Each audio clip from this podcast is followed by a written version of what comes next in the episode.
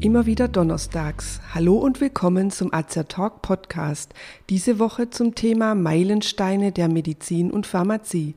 Ich bin Tina, ich bin Apothekerin und Azer Talk ist das rezeptfreie und gut wirksame Format von Azerta. Informationen garantiert ohne Nebenwirkungen. Tipps von Apothekerinnen für ihre Gesundheit.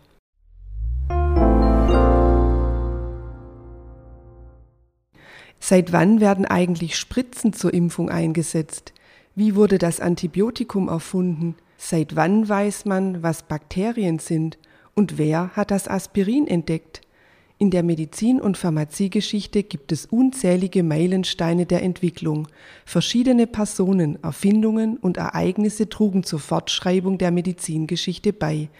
Einige besonders wichtige oder spannende wollen wir herausgreifen und Ihnen in diesem Beitrag davon berichten. Seit jeher beschäftigt sich der Mensch mit seiner Gesundheit und der Heilung und Vermeidung von Krankheiten.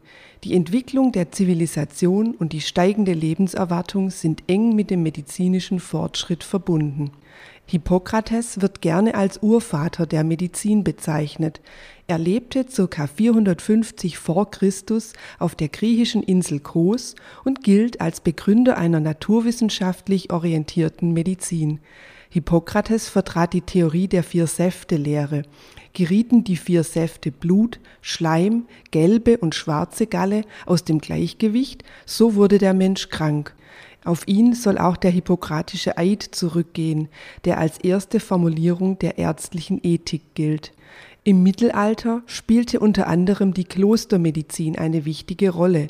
Sie wurde vor allem von Mönchen ausgeübt und dokumentiert und basierte hauptsächlich auf der Heilwirkung von Kräutern und Heilpflanzen. Auch die Benediktinerin Hildegard von Bingen, die wichtige natur- und heilkundliche Schriften verfasste und mit Kräutern gearbeitet hat, zählt zur Epoche der Klostermedizin. Ab ca. 1500 beginnt die Neuzeit. Seuchen wie die Pest und die Cholera bedeuteten eine große Herausforderung. Noch immer galt die Vier-Säfte-Lehre. Mit neuen medizinischen Praktiken, wie beispielsweise dem Aderlass oder dem Schröpfen, wurde versucht, das Gleichgewicht der Säfte wiederherzustellen.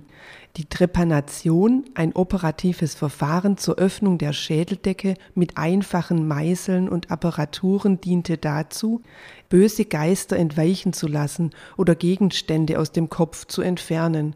Unschwer vorstellbar, dass viele Patienten diese Prozedur nicht überlebten. Theophrastus Bombastus von Hohenheim, genannt Paracelsus, lebte bis 1541 und kritisierte die Vier-Säfte-Lehre, was langfristig zu einer Abkehr von dieser Theorie führte.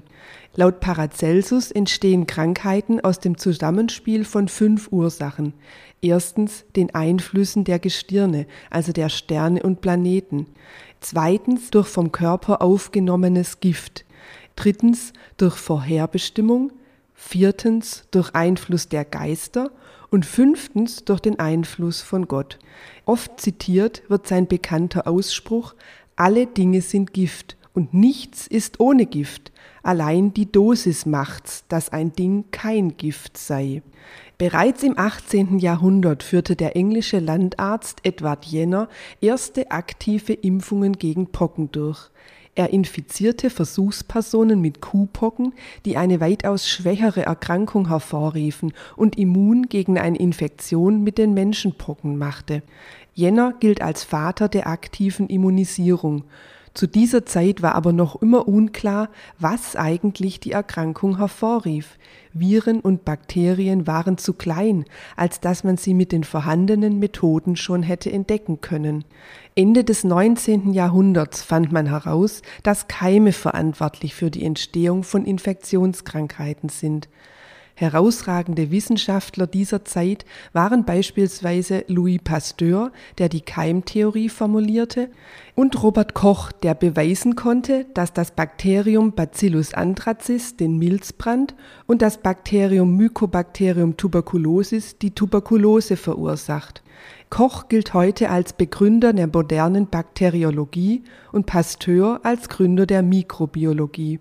Pasteur und Emile Roux entwickelten in der Folge Impfstoffe gegen Milzbrand und Tollwut.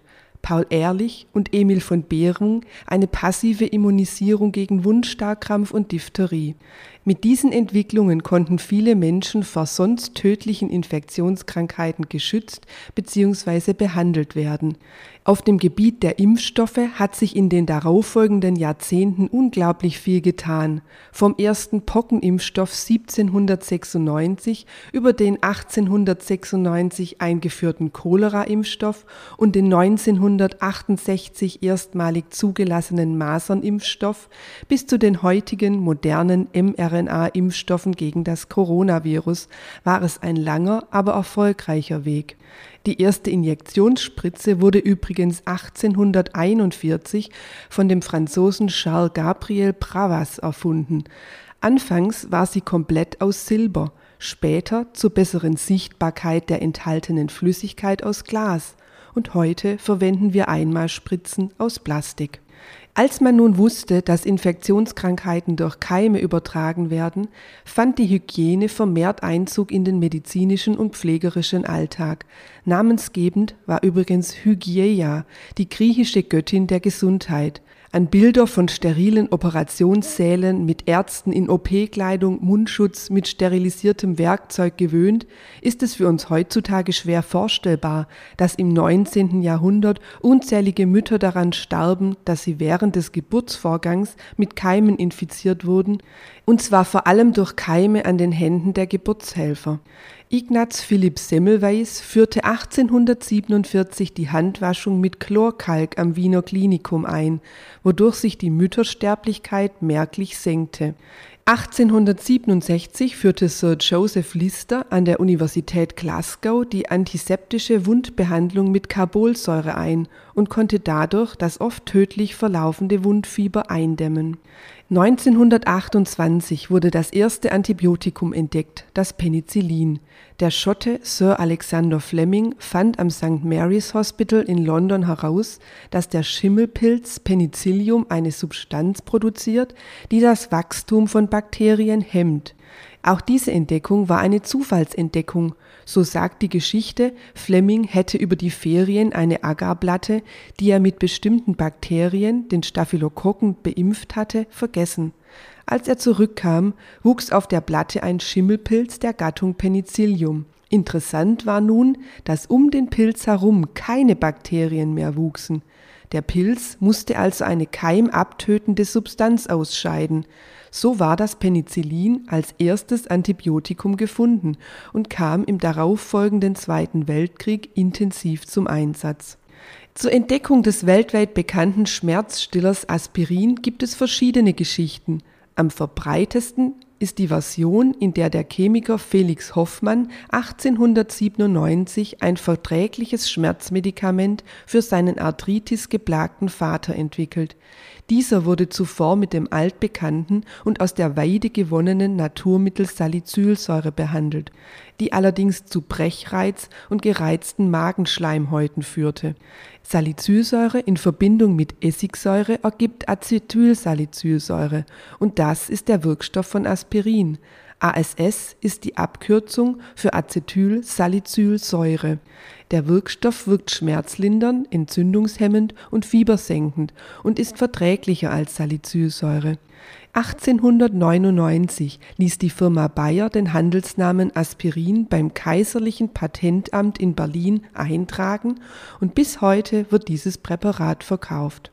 Auch die Geschichte der Insulintherapie bei Diabetikern ist hochinteressant. 1921 gelang es den beiden kanadischen Medizinern Charles Best und Frederick Banting, Insulin aus der Bauchspeicheldrüse eines Hundes zu isolieren.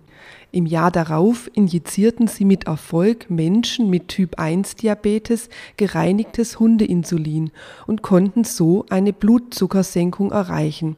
Das war vor 100 Jahren und seitdem hat sich viel getan im Bereich der Insulinforschung. Über Rinder- und Schweineinsulin zu gentechnisch hergestelltem Insulin mit Kurz- oder Langzeitwirkung und verzögertem Wirkeintritt konnte die Insulintherapie immer weiter individualisiert werden.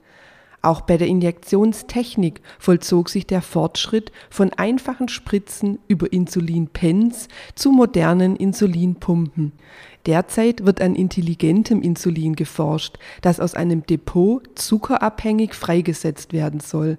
Die Entwicklung schreitet also voran. Ein weiterer Meilenstein der Arzneimitteltherapie ist die Einführung der Antibabypille im Jahr 1960 in den USA und im Jahr darauf auch in Deutschland.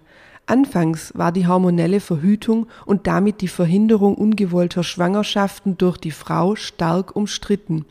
Of Lahr von Schering war die erste Pille auf dem deutschen Markt, die zunächst nur verheirateten Frauen verordnet werden durfte und dies nur mit Erlaubnis des Ehemanns. Of Lahr, was so viel bedeutet wie kein Eisprung, enthielt das synthetische Östrogen Ethinylestradiol und das Gestagen Noretisteron. Mit der 68er Revolution ging eine sexuelle Revolution und eine Frauenrechtsbewegung einher, womit eine Lockerung der ärztlichen Verordnungspraxis erreicht werden konnte. Heute sind orale Kontrazeptiva, allerdings in weit niedrigerer Konzentration als damals, bei der Verhütung nicht mehr wegzudenken. Etwa zur gleichen Zeit wie die Einführung der Pille wurde in Deutschland einer der größten Arzneimittelskandale aufgedeckt. Man fand heraus, dass das vielfach verwendete Beruhigungs- und Schlafmittel Contergan der Firma Grünenthal zu schweren Missbildungen bei Neugeborenen führte.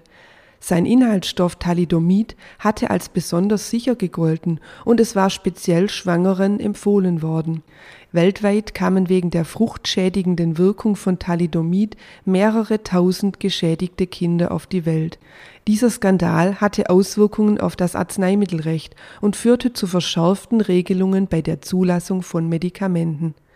Thalidomid ist heute übrigens wieder auf dem Markt und zwar unter anderem als Medikament zur Behandlung des multiplen Myeloms, einer Knochenmarkkrebserkrankung. Hier müssen strenge Sicherheitsauflagen eingehalten und eine bestehende Schwangerschaft sicher ausgeschlossen werden. Die Quarantäne, ein Begriff, der aktuell in aller Munde ist, wurde übrigens 1348 während der ersten großen Pestwelle in Europa erfunden. Handelsschiffe brachten die Seuche mit infizierten Ratten aus Asien mit und schnell waren ganz Südeuropa und dann auch weite Teile Festlandeuropas, Russland und England betroffen. In Venedig mussten ankommende Schiffe zunächst 40 Tage, 40 heißt auf Italienisch Caranta, woher der Name Quarantäne kommt, im Hafen liegen, bevor die Besatzung an Land durfte. Leider hielt die Quarantäneregelung die Ratten nicht vom Landgang ab. Eine wichtige Entdeckung der diagnostischen Medizin passierte eher zufällig. 1895 experimentierte der deutsche Physiker Wilhelm Konrad Röntgen mit der sogenannten Kathodenstrahlung und stellte dabei fest, dass die Strahlung schwarzes Papier durchdringen kann. In der Folge konnte er eine Aufnahme der Hand seiner Frau machen, auf der die Knochen und der Ehering zu sehen waren. Röntgen nannte seine Entdeckung zunächst übrigens X-Strahlung, was sich im englischen Sprachraum für Röntgenstrahlung als X-Rays gehalten hat. Die Entdeckung der Blutgruppen A, B und damals noch C wird dem österreichischen Arzt Karl Landsteiner zugeschrieben. 1901 bemerkte er, dass das Blut zweier Menschen beim Vermischen oft verklumpt. Als Ursache dafür entdeckte Landsteiner die unterschiedlichen Oberflächenmerkmale auf den roten Blutkörperchen und legte dadurch die Grundlagen für das heutige AB0-System. Damit wurden wichtige Voraussetzungen für die Bluttransfusion geschaffen sowie neue Methoden zur Erkennung von Krankheiten und neue Therapieformen zur Behandlung von Krankheiten erfunden werden, so werden auch neue Krankheiten entdeckt. Aktuell ist die neuartige Covid-19-Erkrankung in aller Munde, aber auch früher schon traten neue Krankheiten auf. 1981 wurde die durch das HI-Virus übertragene Krankheit AIDS zum ersten Mal beschrieben. Zunächst dachte man noch, es sei eine Krankheit, die auf homosexuelle Männer in Metropolen wie New York und San Francisco beschränkt blieb. Schnell aber wurde erkannt, dass die über sexuelle Kontakte und Bluttransfusionen übertragbare Krankheit alle Menschen weltweit betreffen kann.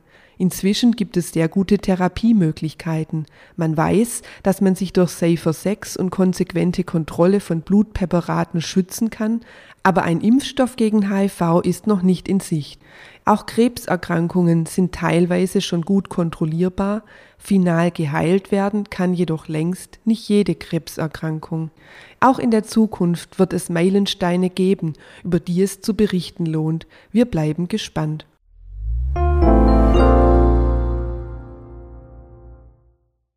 Wenn Sie sich für uns oder für unsere Fortbildungsvideos interessieren, besuchen Sie uns gerne auf azerta.de oder hören Sie unseren Beitrag Wir sind Azertalk.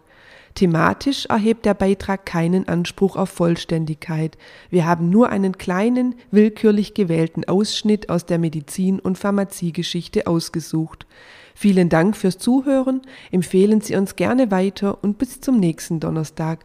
Bleiben Sie gesund und informiert. Thank you.